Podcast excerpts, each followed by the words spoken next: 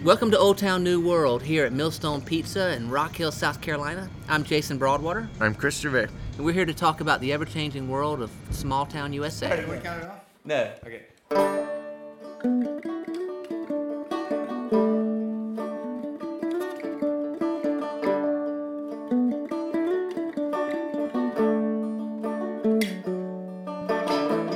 Right, t- so today we're gonna uh, we've got a, a couple of guests here, and uh, you'd never guess that it's some folks from Rev and Flow, which I know is a surprise. You should make the audience guess who one of these guests are. They should yell it out at Guess. home. Okay, everybody yell out. Everyone, everyone, Yell. count of three. No, wait, not everybody pick- together. Go together.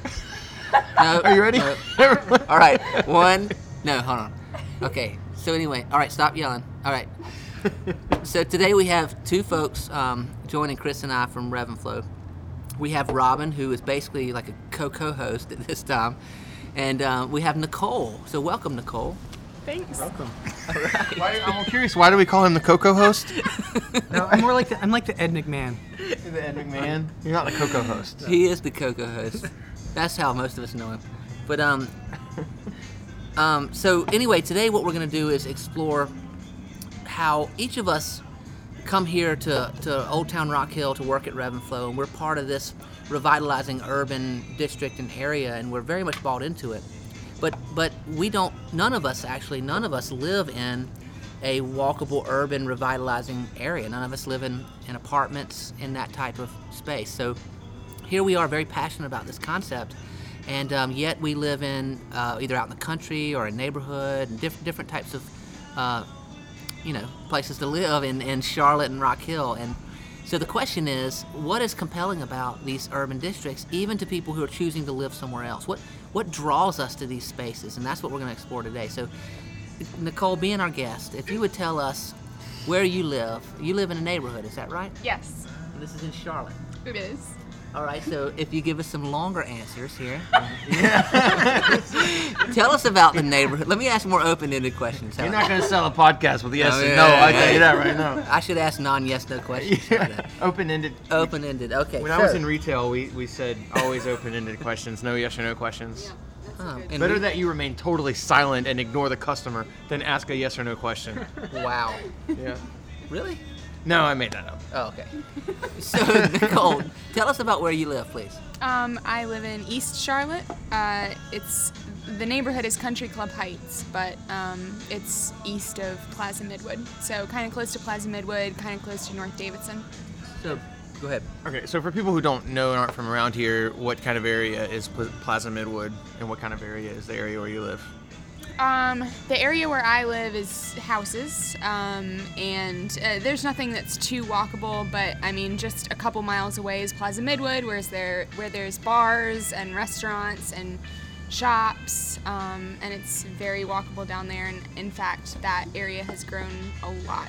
over Yeah, it the really last has, yeah. Years. And it was used to be not really the safest area, and it was just yeah. So it's changed a lot. Yeah, if you talk to my mom, when we first moved to the Plaza Midwood area, my mom had vastly different conceptions of what Plaza Midwood was as to what it is today because she hadn't been for so many years. Yeah. You know what's funny about that area, as a side note, is growing up. All the o- clowns. Yeah, all the clowns everywhere. I'm sick of them. Um, no, growing up, the only thing to go there for was Heroes Aren't Hard to Find, which is this awesome comic book shop. It's this big comic book shop.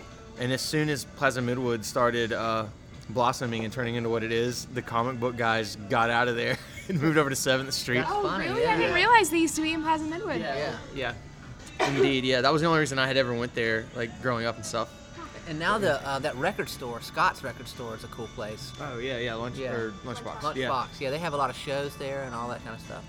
And several restaurants there, um, a lot of restaurants, really. Yeah, no, there's a lot, and you know they started with their like, their like good few, and then over time it started expanding. There's there's a good a good number now. So you mentioned that you're um, kind of in between that and another area, North Davidson, or what people call NODA. So what's that area like?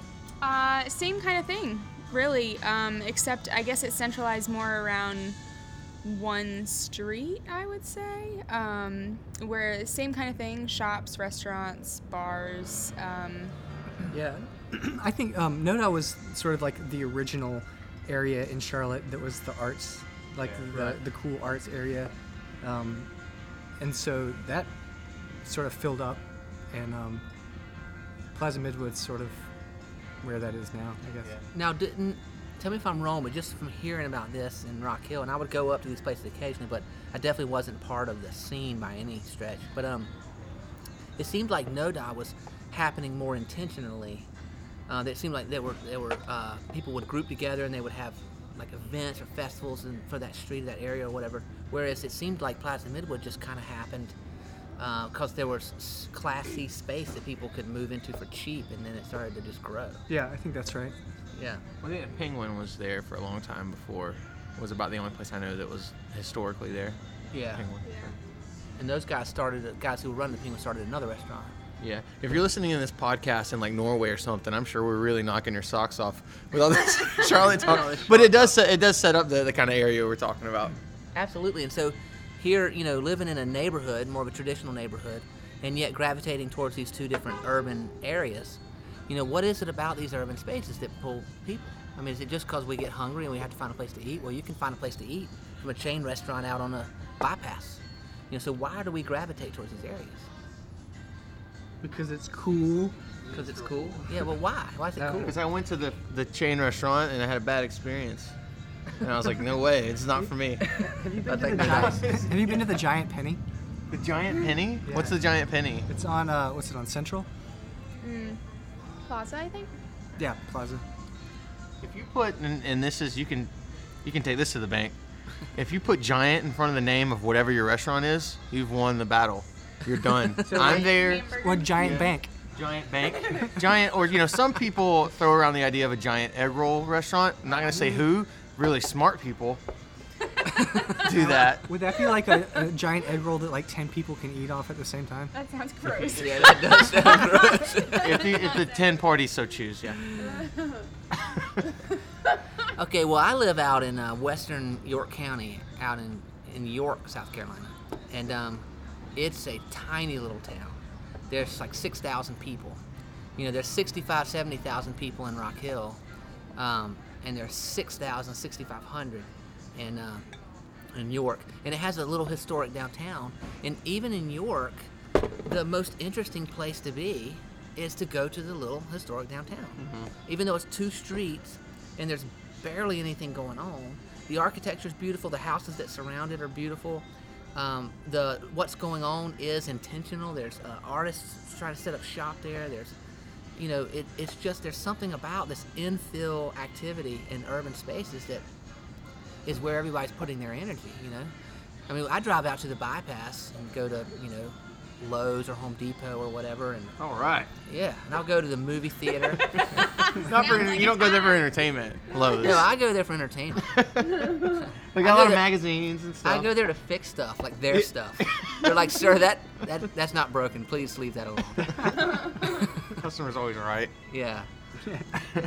But yet we see increasingly across the nation people gravitating towards these urban spaces. You know, Ro- Robert, where do you live? Um, I live off of Selwyn in Charlotte, um, which is near the Park Road Shopping Center, and um, I think I, I think technically I don't live in a walkable area, but I, if if we lived across the street, across the street, across Runnymede, I think that we would be technically So in a walkable. you just walk across the street? well, I, I do, we do, Dude. but it's, it's like a it's a main road. If there was some kind of monorail system to take you across the street, then you might be more interested. Or just like a catapult really would be fine. All you needed. yeah. Yeah.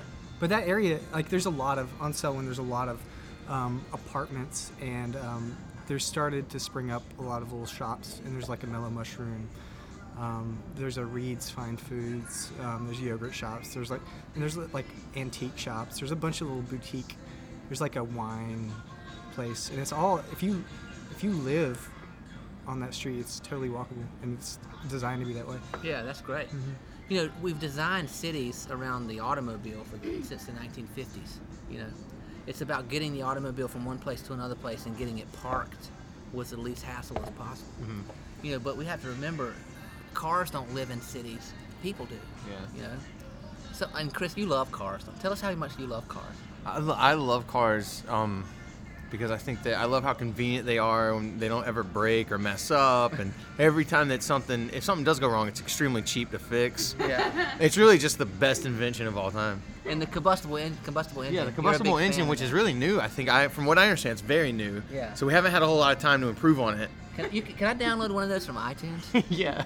From what I understand about it, you know, it's it's we're still working out the kinks, and that. So be patient with the whole combustion engine thing. It's only been hundred years or so. If it seems like it's inconvenient, it's really not. And if it seems like it's expensive, that's an illusion. Sorry. What I'm really getting, at, I'm being sarcastic. I'm sorry, cars are horrible and I hate them. So yeah, Well, I all. mean, but but that's an interesting point because Plaza Midwood lately has had a huge problem with people parking. Um, yeah, so like as it's grown, um, people have been getting like their cars towed because they're part like like com- uh, you know uh, restaurants and things like that have been taking parking spaces and deeming it as their own. So like you can only use those spaces if you're contributing to that restaurant. Um, so now people, I mean, you know, we don't go to Plaza Midwood as much because we're just out of walkable distance. Um, especially, I mean, if, if you felt like walking during the day, you could, but at night, nobody's going to walk those few miles. Um, and you can't find a parking space, and that's just a hassle. Yeah. And that's what public transportation is all about. You know, they call it the last mile, where you're able to connect districts that are just too far to walk. Um, either, you know, yeah, you'd walk it if you're in your like, you know, exercise casual clothes or something, but to be dressed up and go out and hang out, and then for it to be at night and or to, to go through some places that are less safe, or whatever, it's just too far. We deal with that here in Rock Hill between Winthrop and downtown. You know, it's just just a little bit too far. Mm-hmm. So and because of what you pass along the way, it just feels a little bit too far. So where that's coming, the big thing that's coming to solve that is rail.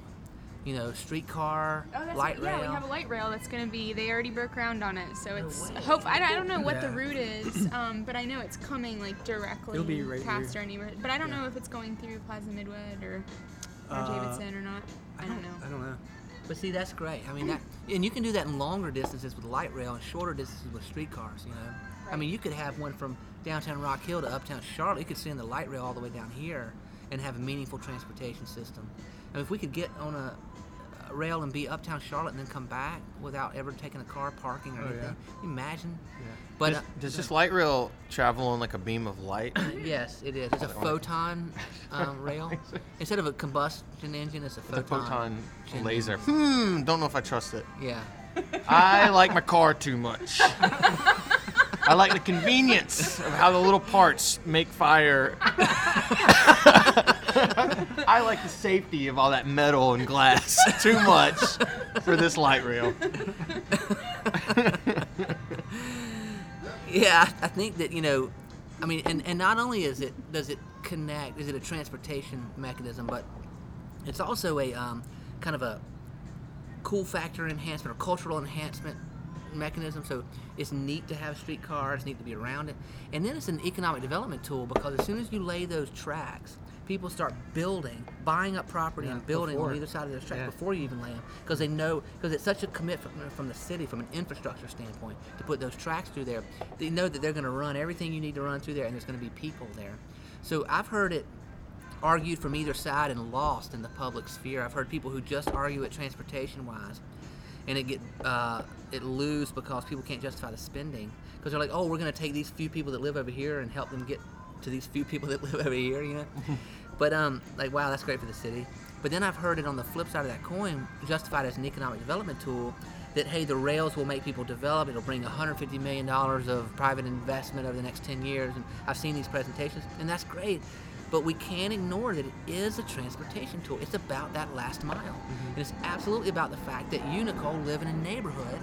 You bought your house, you live in that space, you enjoy that neighborhood, and you could hop on that rail and be downtown because of what's happening. I mean, I know what you're talking about. I've been there recently in that little parking lot that we used to always park Yeah. in. It's a no, it's a non-starter now. Yeah. Yeah. Yeah, I used to live in Plaza Midwood, uh, and I could walk. Like I was on Commonwealth, and you could walk everywhere, and it was awesome. And uh, but if you lived all the way down in Commonwealth, then it's a little bit too far. Yeah. It's like it's literally like just a mile. Yeah, too and it makes all the difference. It's like it's like maybe the mile that doesn't have like street lights or Exactly. whatever, and it just doesn't make sense. That's another point. What you experience along your path lengthens your willingness to walk. Like when I'm in downtown Charleston, I, Dixie and I uh, will go to restaurants and go to bar and go to whatever, and we'll walk miles. It seems like while we're hanging out because we're constantly passing uh, urban experience, a safe urban experience, as opposed to running out of urban and then being feeling like you're in, you know, unlit, no sidewalk. You got to cross over the train tracks. You know, it's like literally and metaphorically speaking. You know what I mean? It's just a whole different thing. Yeah. Whether it's like neighborhoods or industrial areas or you know whatever, because they're all. I mean, they you get to a point where they're all so meshed together. So it's either like you're you're walking v- too close to somebody's private property that like they're not expecting somebody to just be like walking by in the dark, Yeah. or you're walking through like you know a warehouse, which is not a cool place to be at night. Really, if you're walking through a warehouse, then you got your directions wrong. wrong. Yeah. And there's like No, this has to be right. and the dog barking. Yeah. like, yeah. This has to be right. yeah. I know you go through the abandoned warehouse. You go. It's Siri says turn in, walk into the Yeah, walk warehouse. into the warehouse. Build a fire. Wait till morning. okay, so we keep talking about these um, urban spaces, revitalizing small urban spaces, and how they're drawing people's focus and attention, whether you live there or not.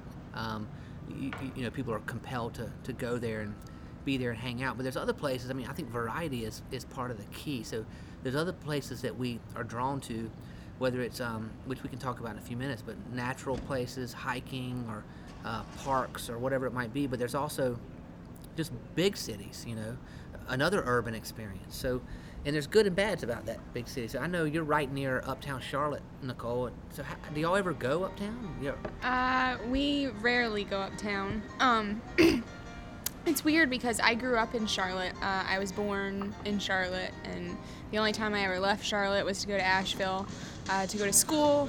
But um, recently, Chris and I went up to Uptown Charlotte uh, this past weekend, in fact, and it was great. Our we got dinner and we walked around and we were um, in a place that we weren't normally, so it was fun in that way. But there's just nothing to do in Uptown Charlotte. Like, you know, having just gone, uh, we just took a trip to the West Coast and, and we went to Portland, and there, uh, downtown, I guess you would call it. I mean, it's huge, but they have just shops everywhere and restaurants and. Um, you know, anything you could want, it seems like it's all there. And when you're in Uptown Charlotte, it's like granite covered buildings everywhere, and the museums are cool. Um, but if you're just walking around uptown trying to have a good time, the only thing you can do is go clubbing or go to bars. It, it, it definitely seems that at least in the South, and which is all that I have really have experience with, it definitely seems like like big like very big cities in the South um, are more about the weekday and sort of like it's it's about places of business and then there's bars and restaurants, but at the same time it's it seems like if you're talking about like a, a just out and out kind of fun kind of artistic area and stuff like that, it, it definitely doesn't seem to be in the South anyway seem to be existing in sort of the the, the core big cities. You know, it's usually away from that. But that's also just Charlotte. So I, I guess I, I don't have, I don't know with Atlanta. I feel like it, I, is it, I don't know if any of you at this table has been to Atlanta a whole lot. Is it like that? Is it more like down downtown Atlanta, more businessy, and then the artsy kind of culture? Is it outside of that, or is it also in Sure, one I haven't spot? been there a lot, but I've been there a few times, enough to know that it seems like they have kind of like Charlotte has with like little like neighborhoods outside of Yeah. downtown. Which is a lot of fun. There's something about a neighborhood, you know, there's something about a. Yeah. I mean, even when you go to New York, you know, when you're in kind of uptown Manhattan, you know, it, it, it feels like that uptown Charlotte kind of thing. And when you get into the kind of uh, areas that each would consider themselves a neighborhood, so if you lived there, that would be your district, that would be your community, a smaller community inside of a larger community. You know, that's when you have the constant uh, building to building experience of different, you know, interesting cultural experience. You know, as part of that that uh, community. I know I have a friend that lives up there, and a couple friends, but one in particular who he said when it becomes really small because you're in your neighborhood, and that's your kind of it's like you're in NoDa in Charlotte, you know. So I think Atlanta cities like Atlanta and, and, and Charlotte, their answer to trying to have cultural activity that's not in a broad sense, but in a in a micro sense of just real people every day hanging out and having things to do is those little neighborhoods, those little districts, you know. So is this kind of structure? Is this sort of the way it's always been, or is this a more recent thing? And if so, why? Well, I, I I'll take a swing at that, Chris. Thanks for pitching me a softball right across. Did I hold on? Hold on, you read that wrong. Will you read that again? Yeah. I guess so. In case it's, in case it was a little transparent, I was trying to figure out how Old Town New World, the podcast, Yeah. um, approaches this subject. You know, and, and and is this pertinent? You know, I mean, it is. It is obviously. Yeah. So it's like, what does this mean to you know to the small town, to the old Well, town? it goes back to your favorite topic, of course, which is cars. Um, and if it goes back to earlier in the podcast, saying that cities have been built around the automobile for the past 50 plus 60 years, is before that, at the turn of the century, the other, the, the prior century, you had walkable districts and walkable urbanism, and you had cultural life and everything happening because transportation made it very difficult to just zoom across town, zoom to the other, you know, zoom 10 miles away and park and get out and do whatever. So commerce clustered and uh, cultural activity clustered, and you had this kind of neighborhood feel of like you have to just get to that area and park your wagon, you know, and then you walked around and you were part of that experience and then people lived around it because transportation was difficult. And so that clustering of, of the human experience has been part of city making for thousands and thousands of years since the mm-hmm. b- birth of the first cities you know back to mm-hmm. mesopotamia you know it's been consistent. It was only in the 1950s when m- millennia of, of patterns and, and, and developing cities changed because of the automobile. When everybody got a car, I'm talking in the US, you know, everybody got a car, it radically changed the way that you organize things. Mm-hmm. You can drive out to the bypass and have all of your hardware related stores all clustered together, you know, that kind of thing. And it's as we move back towards you know, not having the automobile dictate the way we develop cities, mm-hmm. you're seeing the resurgence of things that were really a common part of the human experience for since the beginning of the human experience. And they were only altered by this radical influence of everybody having the ability to go 60 to 70 miles per hour in their own little tube Yeah. and get anywhere they wanted in far distances, mm-hmm. and that everything was dictated by that. So I think that it has always been that way, but we just had a blip in that from for the past 50 years, primarily because of the automobile. Right. Well, you know, I think it's an interesting thing. I think that I guess from this we can say that if it's logical that very big cities have this whatever kind of business is sort of the heart of that core city and then around that surrounds these little communities that pop up with these little like i said little more you know cultural arts kind of areas um, which i guess it, the unique thing about small old towns is it sort of ends up being both. Right. you know you sort of having these little things because there is no giant big skyscraper city to have these things fall off of so they sort of are just, just one spot you know and it all kind of happens in the same place and I, I guess that's unique to smaller kind of main street towns Yeah, and I think we, we learn from what we've done well in different areas. Um, so I think the ideal situation is that you have access to um, nature or nature related activities, whether it's biking, hiking, whatever it is, mountains, ocean, whatever it might be. You have access to a walkable urban environment with cultural activity. And you have access to the bypass where you can drive out and get the very convenient shopping of going to a Target or a Home Depot or something where you get the things that you need. It, it serves a great purpose in our economy, whatever. But that's the reason you use your car. You drive out there and get everything that you need, and then you come back into some type of neighborhood experience.